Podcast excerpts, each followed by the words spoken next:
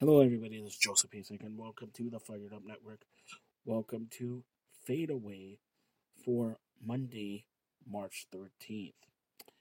Here's what has happened thus far in the National Basketball Association tonight. Well, there is uh, two games remaining. Minnesota defeated Atlanta 136 115. Edwards 32 points, 8 rebounds, 5 assists. Trae Young 41 points, 7 assists, 6 rebounds. Miami 119, Utah 115. Jimmy Butler 24 points, 8 rebounds, 4 steals. Markkanen 38 points, 8 rebounds, 3 steals. Memphis 104, Dallas 88. It was Detroit 117, Indiana 97.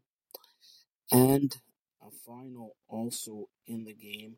Houston surprises Boston 111 109.